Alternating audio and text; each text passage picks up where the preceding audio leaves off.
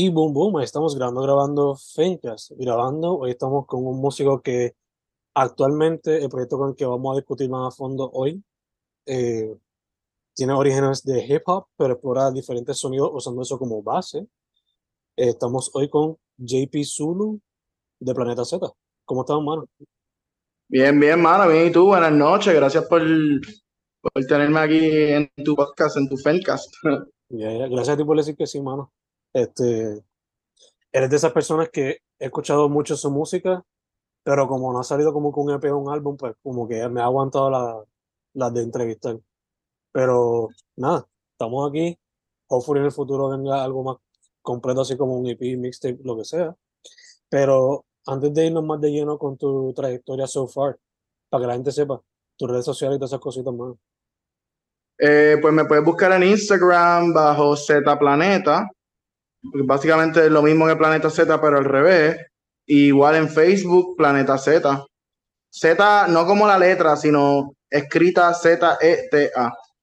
Perfecto, perfecto, Pues, mano, como te dije antes de grabar, creo que es un poquito como que de background, pero te pregunto, este, antes de Planeta Z, ¿hubo algo antes de la música? ¿Cómo comenzó tu historia en esto de la música? ¿Estuviste en alguna banda? Este, ¿Practicaste algo antes de como tal, sea arte visual, cine, no sé? Cuéntame, para que Eh, la gente sepa. pues mi historia de origen, como quien dice, yo soy bajista. Yo empecé a tocar bajo como a los 15 años y estoy en varias bandas también. Voy a hacer los shoutouts ahora, Sintonía Retro, Capitán Simón, estado estuve en una banda de cumbia que se llamaba Los Chacales, eh, y en realidad yo soy bajista. Eh, llevo como desde el primer año de universidad, empecé con las bandas. Mi primera banda se llamaba Giraluna, que después se convirtió en Capitán Simón. Eh, el hip hop fue más reciente, fue como para el 2016, creo, porque yo estudié teatro en la, en la universidad y quería buscar otra cosa. Este, perdón, yo, estoy, yo empecé estudiando música, pero después como que decidí estudiar teatro para tener otra disciplina. El punto es que en las clases de teatro, pues tuve que coger clases de voz y dicción. Y en ese, en ese momento empecé a escuchar mucho hip hop porque vi a una artista, se llama La Mala Rodríguez, la vi para el 2016 con su álbum Bruja, y yo la vi a ella, mano, rapeando como casi dos horas sin parar, y yo, me impresionó un montón porque eh, hay, hay, una cosa de técnica vocal bien impresionante en el hip hop, en la articulación y, y me juqué, mano, me juqué, empecé a escuchar un montón, un montón, un montón de hip hop, de diferente en inglés y en español, hasta que un día estaba, no, creo que estaba escuchando Violadores del Verso con una pista y, y, y, me salió una rima y empecé a escribir. Yo antes, escri yo para mis otras bandas también he escrito letras, pero con el hip hop, pues esto es como que lo más nuevo para mí. Y en verdad me encanta, mano, me, encanta. Es otro, es otro juego. For sure, for sure. Capitán Simón era lo que estaba como que iffy. Porque yo creo que yo lo vi a ustedes una vez en Off the Wall. Back in the day. Yeah. Wow. Yeah, Eso yeah, fue yeah. sí, mano. Capitán Simón, esa, esos son mis hermanos. Como les había mencionado, yo empecé a tocar con ellos eh, 2009 con una banda que se llama Giraluna y poco a poco nos transformamos a Capitán Simón y ahora estamos un poco más ocupados en nuestro otro grupo, pero como quiera nos reunimos y estamos poco a poco haciendo música un, poco más tranquilo porque como tenemos otros proyectos, pero sí, me alegra que Capitán Simón esté por ahí como quiera en la vida de las personas. Yeah, yeah, for sure. Eh, mano, cuando se trata de ese tipo de proyectos así como banda, ¿cuáles tú dirías que son algunas de tus influencias y también te pregunto, mencionaste a Mala Rodríguez como una persona que te inspiró a rapear, pero ¿quiénes son quizás los cinco raperos que más te han inspirado al día de hoy? Pues influencias como banda, para entender, ¿es más mi influencia mía o del sonido de Capitán Simón? Lo que tú aportas para esa banda como tal. Pues, mano, es bien clásico, pero para mí el bajista de Led Zeppelin es un dios. Este, siempre me ha gustado mucho ese bajista. Obviamente también Jaco Pastorius, el mismo Flea de los Chili Peppers. A mí son Paul McCartney de los Beatles, son bajistas que son bajistas melódicos. A mí me gusta que los bajos, obviamente tienes que hacer tu función como bajista, pero me gusta poder hacer algún tipo de groove, groovy bassline, tú sabes, melodías. Y en verdad yo, eh, si, si nada más escojo uno sería John Paul Jones de Led Zeppelin, porque si tú escuchas las líneas de bajo con él, con el baterista, ellos están así, mano, como que todo lo que hace el baterista, el bajista lo hace a través de notas musicales. Y para mí eso fue de las primeras veces que hice, wow, ok, esta es la función. Y como rapero, en verdad voy a mencionar a Mala Rodríguez de nuevo, porque en verdad ella es muy buena. Este, sus primeros discos específicamente, que eran mucho más rap, así. Eh, Kanye West me encanta. Claramente es una persona controversial, pero no puedo negar que su música es fucking legendaria. Eh, Violadores del Verso, que son un corillo también de rap español de Zaragoza. Eh, los Beastie Boys, yo escuché un montón de Beastie Boys. Yo básicamente, y Biggie, Notorious B.I.G. también lo quemé bien brutal. Yo cuando empecé a escuchar hip hop, yo pues hice como que una mezcla entre old school hip hop y el hip hop de ahora y, y pues aprendí de todo, en verdad, porque todo tiene para aprenderse. Y otra influencia más que una influencia media rara, pero también son muy buenos, se llama The Antwoord.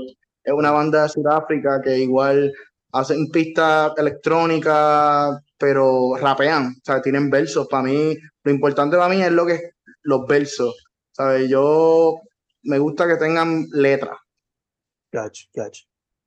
Creo que eres de las pocas personas, por lo menos de esta generación, que mencionan los Beastie Boys como una influencia. Para mí ellos son como que top, top, top, porque son de esta banda que eran hardcore kids, vieron hip hop como que la evolución del hardcore, y you know, su propia manera, pudieron adaptarse al sonido y mezclaron su otra influencia, sea reggae, sea este, mismo funk, jazz, etc.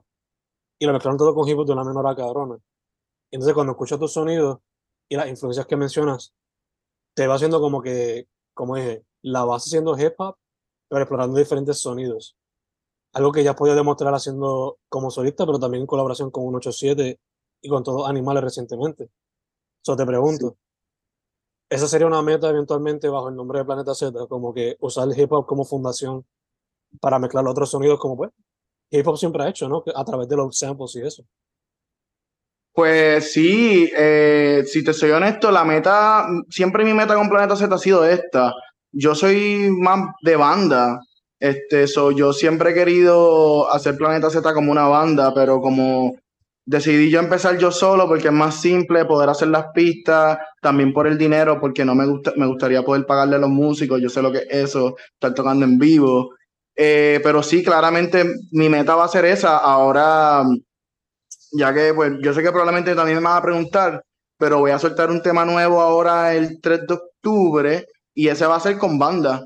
Pude grabar con banda y, y es, una mezcla, como tú dices, yo mezclo, eh, es como un dancehall con rock, este, pero sí, cuando yo digo hip hop, para mí hip hop no es solamente la pista, es más como que la, la letra, la rima, la actitud, el tipo de fraseo, tú sabes, es bien diferente cuando tú comparas un hip hop con un reggaetón o con, o con cualquier otro género. Sigue siendo, ¿sabes? Sigue siendo un tipo de trabajo con el micrófono, pero yo creo que el hip hop también es más como una actitud. Ya, ya, ya.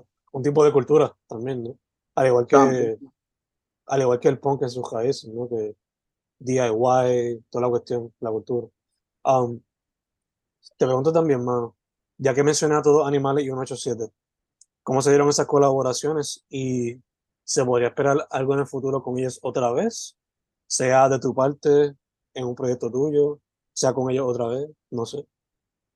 Pues sí, hermano, ellos son mis hermanos, los conozco hace tiempo, todos animales, JD, él es como quien dice el líder, él es el líder de esa banda y incluso si no muy si no sabían esto, es la misma, yo trabajo con él con Capitán Simón, yo lo conozco hace años, del 2009, y sí, los otros días lo vi, estábamos grabando el music video mío.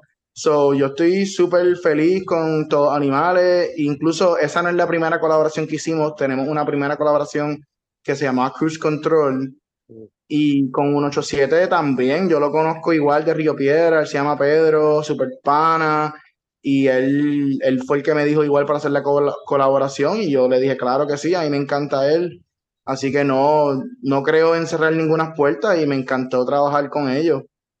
Super nice, super nice. Te pregunto, ¿hay algunos otros músicos de la escena fuera de ellos y tus bandmates de las otras bandas con los cuales te gustaría colaborar en algún momento bajo el nombre de Planeta Z? Acho, sí, mano, hay, hay un par, hay par que me encantan, que los tengo así como dice en la mirilla, como yo estoy empezando, pues, tú sabes, tal vez no tengo el tipo de reconocimiento que estas otras personas, pero pudiera mencionar algún otro artista, este, no sé si conoces a Mike Rodds, Mike Rodds, me encanta su música, este, el mismo Skeptic, lo conozco, no lo conozco tan bien como Pedro, pero llegué a janguear con él, muy bueno Skeptic.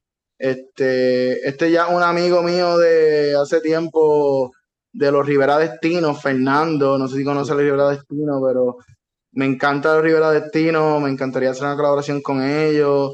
También hay otro artista que se llama, que lo he visto que lo, lo has tenido aquí, A1 The Sauce. Eh, yo tuve un show una vez que él, él, él fue el que abrió y fue muy bueno. En verdad hay par, este, Débora Matos también, ella la conozco de la universidad, muy buena. Par de artistas, en verdad, este, me encantaría poder hacer más. Siempre, siempre estamos haciendo más cosas, tú sabes. Pero hay par de buenos artistas aquí en, en, en la escena, como quien dice. Nice. Yeah, yeah. Shout out a ellos y eh, muchos de ellos que he conocido, por lo menos entrevistado. Mano, haciendo un poquito de, de, de deep research, deep research, este, me fui como que a ver la gente que, que te sigue y noté un apellido común y era Bustillo. So te quería preguntar, ¿eres familia de Mónica Bustillo, la fotógrafa? Y te pregunto, ¿han colaborado en algún momento o les interesaría hacerlo en algún momento, si se conocen? Eh, pues me da muchas gracias eso porque sí, ella es mi hermana. Ok. Este, ¿sabes? Hermana de crianza, shout out a Mónica. Me había mencionado ella hace un tiempo para poder hacer algo y le dije que sí, pero parece que se ocupó algo y pues no le di seguimiento. Pero me encantaría igual con ella. Ella me había mencionado para hacer un music video. Mm. Este, ella nunca ha hecho music video, pero yo le dije claro que sí. Este, así que sí, eh, tenemos relación. Mi apellido es Bustillo. Pues, ya, Ok, yo sí, ok. ya. Ahí tuve un semi-Nardwar moment. No super, pero something that'll make him proud, you know? No, no, Este- no. sí, sí. Hey, hiciste, hiciste algo de research. Además del baseline, you know? Este, bueno, mencionaste a A1 y dado que muchos de tus temas han tocado el tema de weed smoking, estaría interesante que ustedes hagan ese tipo de collab. No sé, yo siempre le he dicho a él como que si algún día hace un show sería como el que tenía Snoop Dogg, donde he would smoke weed con un chojete de rapero y celebrities. I don't know. Algo dirían que tramar ustedes. Algo. Obligado, obligado, mano. Este, para mí, yo hago galletitas y brownies y me encanta. Yo soy pro weed, Chong for life. Obviamente, sé- no soy Snoop Dogg, no puedo prender en la Casa Blanca, pero ajá, si puedo, lo hago. Ya, ya, ya. Este, tratata. Mano, como mencionamos ahorita, music ha sido, I guess, tu main art form. Pero como mencionamos casi ahora, tu hermana, pues, photography. So, te pregunto, ¿te ha llamado la atención en algún momento la fotografía o algún otro medio artístico para explorar? Me imagino también el teatro. So, te pregunto, ¿te gustaría volver a practicarlo, tomarlo más en serio otra vez? No sé. Pues, mano, yo me compré una cámara, por eso de, tú sabes, content creator. Este, so, me tomo unas fotitos. La fotografía, no sé si me llama tanto, pero sí me llama la dirección, la dirección de teatro, incluso si en un futuro pudiera el cine, me encanta el cine. Así que la dirección para mí es otra de mis pasiones que espero poder después, en un futuro, específicamente dirección de teatro. Yo tengo un par de cosas escritas también que me gustaría presentar, pero pues, tú sabes, una cosa a la vez. Yeah, yeah, yeah. Dirección de teatro. ¿La mezclarías con música at some point? No necesariamente musical completo, pero you know. Bueno, definitely. Ahora que me pregunta, me, me sigue así preguntándome del tema, una de mis ideas es que quiero hacer una pieza teatral con una banda, pero que no sea una, que no sea un musical, que no sea, que no sea como que el actor cantando, que sea tal vez como que, que la música se mezcle con el, como si fuera un tipo de danza, como más como danza y tal vez la música puede ser para crear ambiente, porque no, no, lo, no me lo imagino como un musical, pero sí me lo imagino con música en vivo, como un tipo de soundtrack para la obra. Siempre he tenido esa idea y siempre me he querido, he querido poder hacerla. Nice, nice. Me recuerda mucho a, como hacían antes en el cine en su principio, ¿no? Que había una banda tocando mientras estaba la película cogiendo. So, Oh, haciendo ese segue a, mencionaste cine, si tuviese el budget ahora mismo para hacer una película, long feature, ¿cuál sería el genre that you would like to explore? Wow. El genre así de película. Yeah. Pues aquí, off the top of my head, así, creo que haría algo como, como un psychedelic mafia western, algo así, no sé. Este, no sé si tú sabes El Topo, es una Yeah. película que Yo la, la has visto. Esa película me, me, me voló la cabeza cuando la vi y me gusta la idea que sea, cuando digo psicodélico, a eso es lo que me refiero, no necesariamente tiene que ser psicodélico visual, sino psicodélico también en, en mensaje, tú sabes, como un mensaje profundo psicodélico, este, me gustaría. Gotcha, gotcha. ¿Lo harías set en Puerto Rico o tiene alguna otra localizaciones que te gustaría explorar? Pues no sé si vieron la película Blue Beetle, muy buena, me encantó. Yo siempre me he imaginado como que poder utilizar Puerto Rico y que se vea que sea Puerto Rico, pero en la pieza como tal sea otro nombre, como un sitio inventado. Mm. Siempre me ha gustado eso, incluso con la obra de teatro que te mencioné que estoy escribiendo, eh, es eso, es como que un espacio inventado, pero que hace referencia a los espacios puertorriqueños. Gotcha. Super dope, super dope. También te pregunto, ¿le harías la música a la película? Obliga bueno, probablemente le metería mi cuchara a eso. Maybe siempre me ha gustado, como te digo, siempre me ha gustado eh, dirigir, ser director. So, tal vez no tengo que creer- crear la música, pero puedo ser parte, puedo tal vez conseguir músicos que a mí me gusten y decirle, mira, pues me gustaría algo como esto, pero si ustedes tienen alguna idea, pues vamos allá. A mí me encanta, eh, cuando digo director, la gente tiene una, una idea a veces del director como que siendo este jefe todopoderoso. Eh, yo creo que uno tiene que tener un poco de eso, pero para mí es más como tener una dirección y ver qué es lo que la otra persona va a traer a la mesa. ¿Entiendes? Yo soy creyente en que si tú tienes un buen equipo donde cada persona tiene buenas ideas, pues la idea puede ser hasta más grande de lo que tú tenías en mente. Ya, ya, ya. También después que puedas comunicarte efectivamente, a veces ni tienes como ni que hablar mucho con la persona, simplemente fluye la cosa.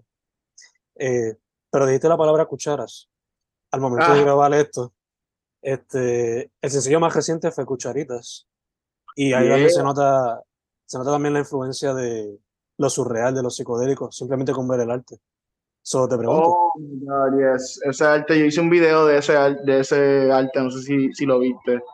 todavía no he tenido el break, pero te pregunto, este, ¿por qué ese arte y cómo se dio la colaboración con Nisi Angeli? Ok, pues voy a contestar primero lo, lo del arte. El, ese arte es específicamente de un trip de salvia que yo tuve hace, bueno, cuando eso existía, no sé si te recuerdas de eso, la salvia. Eh, yo hice un video explicando esto, pero lo voy a volver a decir aquí. Básicamente era, salvia era como que este herb que no se supone que tú te lo fumes, te sale en el paquete not for human consumption y lo podías comprar en tabaco shops o en gasolinera y se supone que sea como un tipo de incienso. Pues las personas, siendo tan curiosas, empezaron a fumarla y cuando la fumaban se daban cuenta que se iban literal en, se, te iba fuera de este planeta, de que te desconectabas de la realidad, sabes, bien fuerte, es bien fuerte. Y, Te iba y planeta fue... Z. ¿Qué qué? Te iba al planeta Z. Ah, quisiera yo, mano, eso es una loquera, de verdad, a mí me, me impresionó un montón. El punto es que hubo una vez que lo hicimos con un corillo de pana en un cuarto. Y es bien loco porque no sé si he intentado ácido o, o los hongos, pero a veces en esos tipos de psicodélicos los trips se pueden como conectar, Ujú. pero con salvia no. So, era como que cada persona estaba en un trip diferente. Entonces yo tenía un amigo mío que se fue en este viaje y te voy a explicar ahora y voy a llegar al punto. Él se fue en este viaje, él empezó a ver unas cortinas, las cortinas tenían como unos círculos y él empezó a ver los círculos y los círculos se empezaron a mover, a mover, hasta que de momento se convirtieron como en cucharas. Y de momento eran como cucharas caminando por ahí y de momento él me dice que él se veía como en una fábrica y era literal en una fábrica donde estaban convirtiendo a las personas en cucharas. Y eso como que fue como que, wow, qué impresionante, ¿sabes? Esto fue hace como, me vi hace 10 años. El punto es que cuando fui a buscar ideas de arte, me recordé de eso y odiarlo, eso estaba bien loco, estaba bien psicodélico. Y por ahí fue, dije, voy a una fábrica donde estén convirtiendo a los humanos en cucharas. Y Interesting. Y entonces, cuando mencionas eso de las cucharas caminando y eso, no sé por qué, pero por alguna razón me vino a la mente old school cartoons, cuando Ah. todos los objetos inanimate podían caminar toda la cuestión, know. Super shit. Entonces también te pregunto, la colaboración con Nisi, ¿cómo se dio? Pues Nisi igual, yo la conozco hace tiempo, yo la conocí, primeramente la conocí en Plaza Las Américas, yo trabajaba en Plaza, ella también, y ahí fue que la conocí, pero no sabía nada que ella era cantante ni nada así, y después, pues poco a poco en los shows, la vi cantando por ahí, y como ya tenía la, amistad de ella por Plaza, pues me atreví a, a darle, a preguntarle si le interesaba salir en Cucharita, porque esa canción yo antes la hacía solamente yo. Y no fue mi amigo eh, JD que me dijo, oye, tal vez esa canción si le pones una voz de una mujer, pues eh, puede ser algo. Y así fue. Le dije a ella y en verdad nos reunimos como dos veces y después fuimos al estudio y en verdad fue súper súper bien, me encantó lo que ella hizo, su voz suena bien bonita y es, y es bien dulce y, y le da como le da como que un, un contraste a mi voz que, y a lo que yo estoy diciendo que puede ser un poco explícito y, y me, me encanta, me encanta, me encanta lo que ella hizo. Súper, mano, súper. Bueno, a través de la conversación hemos mencionado que pues, has explorado diferentes mundos del arte, has colaborado con varias personas dentro de la escena. So, te pregunto, teniendo esta perspectiva, y ya que llevas metiéndole años a esto, eh, ¿cómo ves a la escena actualmente? Quizás desde María, terremoto, pandemia, post pandemia, teniendo esa experiencia, ¿cómo ves a la escena actualmente? Pues, mano, la escena, yo creo que uno tiene que, uno tiene que como conocer a, a la gente, pero también darte cuenta que tú eres la persona que tienes que crear como que tu propia escena. Entonces, tú, como que tu propio, eco, ok, tu propio ecosistema con tus propios seguidores y tu propia gente. Y la escena como tal es simplemente como la unión de todos los artistas, Mm. pero no es como algo para mí no es como que si todos los artistas están como que constantemente comunicándose, es más como de vez en cuando haces una colaboración. Yo creo que la escena, por lo menos mi experiencia fue esta. Yo cuando empecé esto de la música, como te digo, 2009, siendo bajista, este, tenía una idea de lo que era la escena y veía las bandas y yo como que, wow, yo quiero ser parte de la escena. Y poco a poco me di cuenta que era como un poco como smokes and mirrors. No sé si, si sabes lo que significa ese término que es como que, como si fuera, tú sabes, una película. Y es como todo, mano, tú me entiendes. Hay personas que, que maybe no están en la mentalidad que- este, pero yo creo que, que ahora está pasando algo donde las personas están como que un poco más motivadas para, para ir a shows y no sé si tiene que ver con la pandemia, con que la pandemia no pudimos hacer muchos shows y ahora la gente está como que como que más pompeada y eso, y eso me encanta porque en verdad, volviendo a lo de la escena, yo creo que los artistas son bien importantes, pero en verdad lo más importante es el público. So, siento como aquí en Puerto Rico el público es como bien impredecible. Es bien impredecible porque el público a veces es súper de que apoya bien brutal, pero también a veces de momento no viene nadie. Es, es, bien, es bien irregular. Y ya para acabar el tema, yo siento que Puerto Rico tiene, no quiero sonar aquí el más, tú sabes, boricua, patriota, pero tenemos uno de los mejores artistas ever local. O sea, tú puedes pensar en Bad Bunny, Ricky Martin, Calle 13, que son ya artistas como que obviamente fuera de esta liga. Pero tenemos unos artistas locales súper buenos, mano, súper, súper buenos. Y creo que a veces no lo apreciamos aquí mismito. Y uno tiene que tal vez, no sé si, ha escuchado él decir que uno no es profeta en su propia tierra. Uno tiene que salir de Puerto Rico y cuando vuelve es como que, wow, esa es una de mis metas también. Yo quiero salir con Planeta Z a otros sitios para simplemente llevar la música a otro nivel. Yeah, yeah, yeah. Te entiendo con eso que dices de que a veces hay como que salir y después se dan cuenta, like, ha pasado tantas veces y no sé, no sé si es algo unique a la escena puertorriqueña, porque, qué sé yo, por lo menos en el mundo del hip hop en Estados Unidos, tienes que primero ganarte tu ciudad para después como que conquistar el gesto, ¿no? O sea, no sé, pero es, algo unique que he notado aquí, de por sí, de por sí. Eh, por ejemplo, pienso en Alvarito. Alvarito pues se tuvo que pegar primero like México y otros países por allá. Y después ahora recientemente fue como que tuvo acá como que más un boom, I guess. Siempre era mirado como que bien underground o indie, whatever, no sé. Pero, yeah, entiendo fue con eso que quieres decir. Um, para papá. Mencionaste que tienes un sencillo, al momento de salir esto, va a salir uno el 3 de octubre, mencionaste, ¿right? Eh, ¿Se puede esperar algo más a través de octubre o principios de noviembre o a través de noviembre? Ya que no, la final.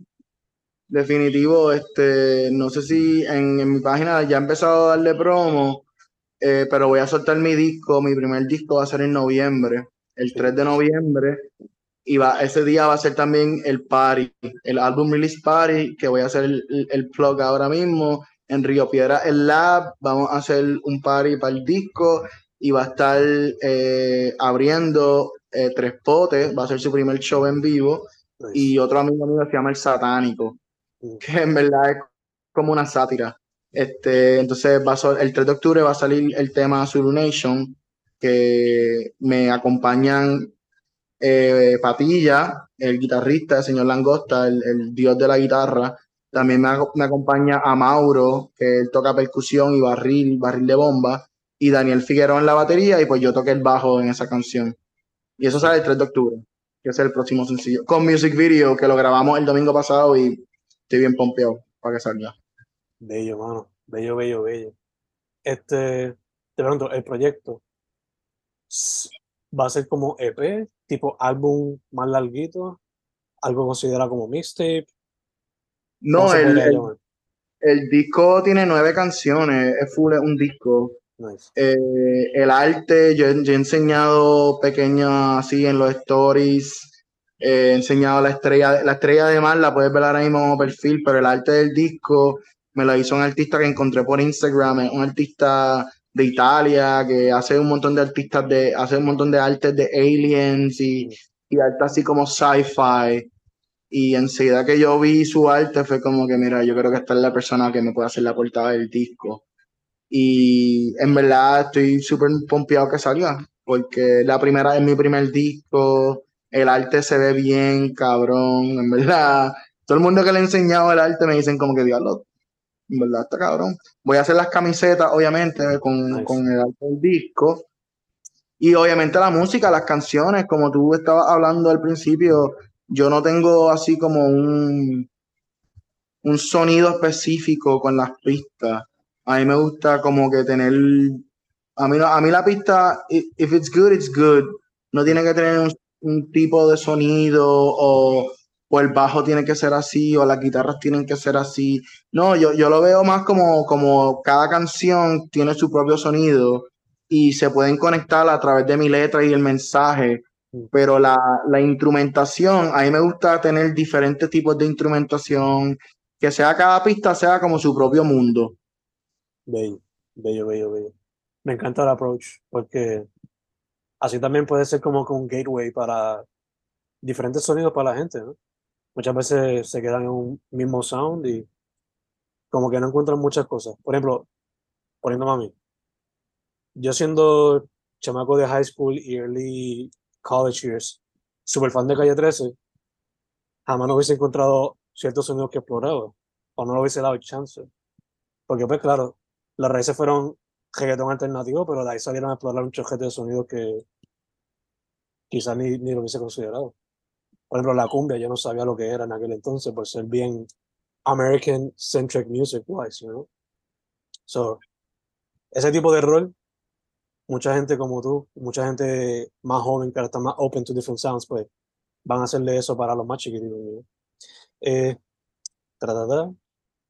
Habiendo dicho eso, 3 de noviembre sale el álbum, el release party.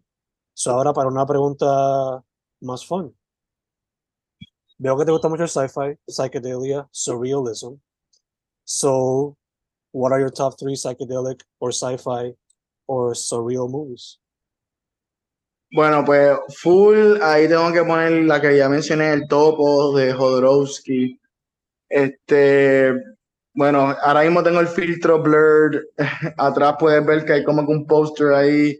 Eso es un póster de Hunter S. Thompson del arte de su novela Fear and Loathing. Fear and Loathing en Las Vegas es una de mis películas favoritas.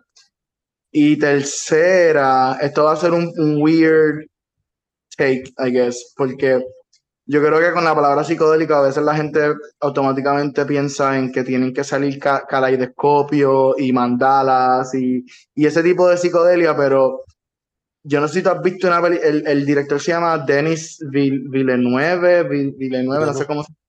El director de Doom, las la últimas películas de Doom. Uh -huh. Si tú ves la película Sicario de él, obviamente el tema es súper morboso, pero la forma que él trabaja la cámara es súper psicodélico. Nada más la primera escena, que es como que, bueno, I don't want to spoil it, pero la primera escena empieza y tú estás como que, what the, what the fuck am I watching? Porque tú, la forma que lo presenta es tan viajoso que tú estás como, para mí, esa película tiene psicodelia, aunque sea un tema de sicario y de matar y qué sé yo qué, la forma que lo presenta, los shots que hacen son súper psicodélicos. Agree. Una manera experimental, por ponerlo así. Y más en el mundo mainstream, ¿no? Porque se está tirando eso en ese mundo. Este, mano, habiendo dicho eso, vamos a ponerle un pequeño break porque quiero hacerte otra pregunta. Y después para que des tus shoutouts otra vez de social media y todo eso. ¿Ok? Duro. Dale. Pero antes de proseguir con el podcast, ¿sabrían que soy un autor? Sí, pueden conseguir mi libro a través de Amazon. Simplemente escriban Fernando Correa González en Amazon. Eso es Fernando Correa González en Amazon. O si no, pueden ir a Bandcamp y buscar la versión audio de mis libros bajo el mismo nombre, Fernando Correa González en Bandcamp. Eso es Fernando Correa González en Bandcamp. Y ahora, seguimos con el interview. Boom, boom, boom. Estamos de vuelta con JP Zulu, Planeta Z. Mano, continuando la entrevista, casi acabándola. La otra pregunta que te quería hacer es una que le hago a los músicos. Este, la hacía mucho al principio, después hubo un tiempo donde no se hacía mucho, ahora volvió. Y la pregunta es, Desert Island, con tres discos para sobrevivir en lo que viene alguien a buscarte. ¿Qué tres discos te llevas para sobrevivir? Me gusta esta pregunta. Este, wow. Nada más tres discos de Desert Island. Ok. Hay un disco de Mac Miller que incluso hoy mismo estaba escuchando porque siento que no me canso de escucharlo que salió después de que él muriera. Creo que se llama Faces. No estoy... eh, en verdad, Faces eh, es, de los últimos que sacó. El arte tiene amarillo y qué sé yo. Y en verdad lo que me gusta mucho de ese disco es que se va, se va, se va bien dark. ¿Verdad? Se va bien dark y, y se nota que estaba pasando la, eh, estaba pasándola difícil y que él como quiera dentro de esa mal rato y oscuridad pudo hacer esas canciones que están tan cabronas. Me encanta. Y el disco dura casi dos horas. So voy a tratarle a coger discos que, que duren mucho tiempo, porque si no más tengo esos, esos tres discos. So voy a coger ese disco de Mac Miller para el hip hop. ah. Eh, wow. En verdad, yo creo que yo cogería un disco de Bob Marley, mano, porque si voy a estar en esa, en esa, en esa isla desierta, también voy a estar un poco de reggae. Cogería el disco, mi disco favorito de Bob Marley es Calla. Mm. Se llama Calla ese disco, muy bueno.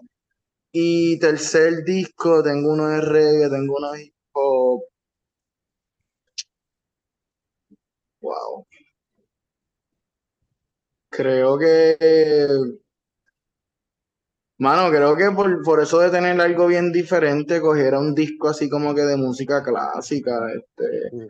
eh, Stravinsky, él tiene una pieza que se llama La consagración de la primavera, que le recomiendo a todo el mundo que la escuche, si nunca la ha escuchado, porque es una pieza que cuando salió fue al principio del siglo XX y básicamente inspiró todos estos movie scores, ese tipo de, de instrumentación fue por esa pieza y, fue una pieza que cuando salió la gente salió outrage, empezaron a tirar sillas al concierto porque no era la música clásica tradicional así como que bonita y cuadrada, era como bien, bueno, el tema era un ballet, wow, era un ballet y el punto era que tenían que sacrificar una virgen para que llegara la primavera y wow, en verdad esa pieza es, una cosa bien única. So, esos serían las tres discos.